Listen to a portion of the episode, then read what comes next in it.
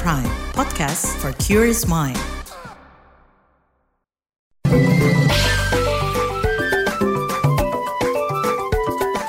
WhatsApp Indonesia. WhatsApp Indonesia kita mulai dari Kalimantan Tengah. Polda Kalimantan Tengah mengeklaim bakal menindak aparatnya yang diduga melakukan penembakan dan tindak represif pada warga Bangkalan, Seruya, Kalimantan Tengah. Kabit Humas Polda Kalimantan Tengah, Kombes Erlan Munaji mengatakan pihaknya bekerja sama dengan tim Propam tengah menyelidiki kasus dugaan penembakan dan tindak represif di kawasan PT Hamparan Masawit. Erlan meminta masyarakat menunggu hasil penyelidikannya. Meski mengaku bakal memberikan hukuman atau sanksi pada aparatnya, Erlan tidak menjelaskan tindak lanjut atau sanksi apa yang bakal diterapkan dari kasus dugaan penembakan dan tindak represif pada warga Bangkalan. Berdasarkan keterangan Ketua Yayasan Lembaga Bantuan Hukum Indonesia YLBHI Muhammad Isnur, kasus kekerasan di Kalimantan Tengah terjadi lantaran warga menuntut haknya pada perusahaan perkebunan sawit PT HMBP. Salah satu tuntutannya soal hak guna usaha. Selanjutnya menuju Bukit Tinggi, Sumatera Barat.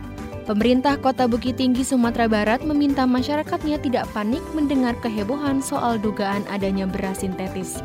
Pemkot Bukit Tinggi juga meminta warganya melapor ke Dinas Pertanian dan Pangan Kota Bukit Tinggi jika memang menemukan beras yang dianggap sintetis untuk kemudian diuji. Sebelumnya, warga Bukit Tinggi bernama Desi diberitakan mengeluhkan pusing, demam, serta radang tenggorokan yang diklaim dirasakan selama dua pekan usai memakan beras yang dibelinya seharga Rp5.000. Kepala Dinas Pertanian dan Pangan Kota Bukit Tinggi, Hendrik, kepada metrobatam.com mengatakan telah menurunkan tim untuk menemui Ibu Desi ini untuk melihat apakah ada korelasi antara penyakitnya dengan beras yang dikonsumsi tersebut. Ia juga menjelaskan bahwa anggota keluarga lain yang turut makan beras tersebut tak mengalami sakit yang sama. Uji laboratorium juga masih dilakukan untuk memastikan apakah beras tersebut sintetis atau tidak. Pemerintah pun meminta masyarakat tidak takut dan membeli beras dari agen-agen beras resmi atau tempat langganan yang terpercaya. Sementara itu, Kepala Dinas Perdagangan dan Perindustrian Bukit Tinggi Wahyu Bestari, pada Rabu 4 Oktober lalu mengatakan bahwa tim survei yang diturunkan di pasar bawah belum menemukan beras sintetis dari hasil sidak kasat mata. Terakhir mampir Tangerang, Unit Perlindungan Perempuan dan Anak PPA Polresta Tangerang menangkap seorang pria berinisial M yang berusia 32 tahun terkait kasus dugaan pemerkosaan terhadap anak.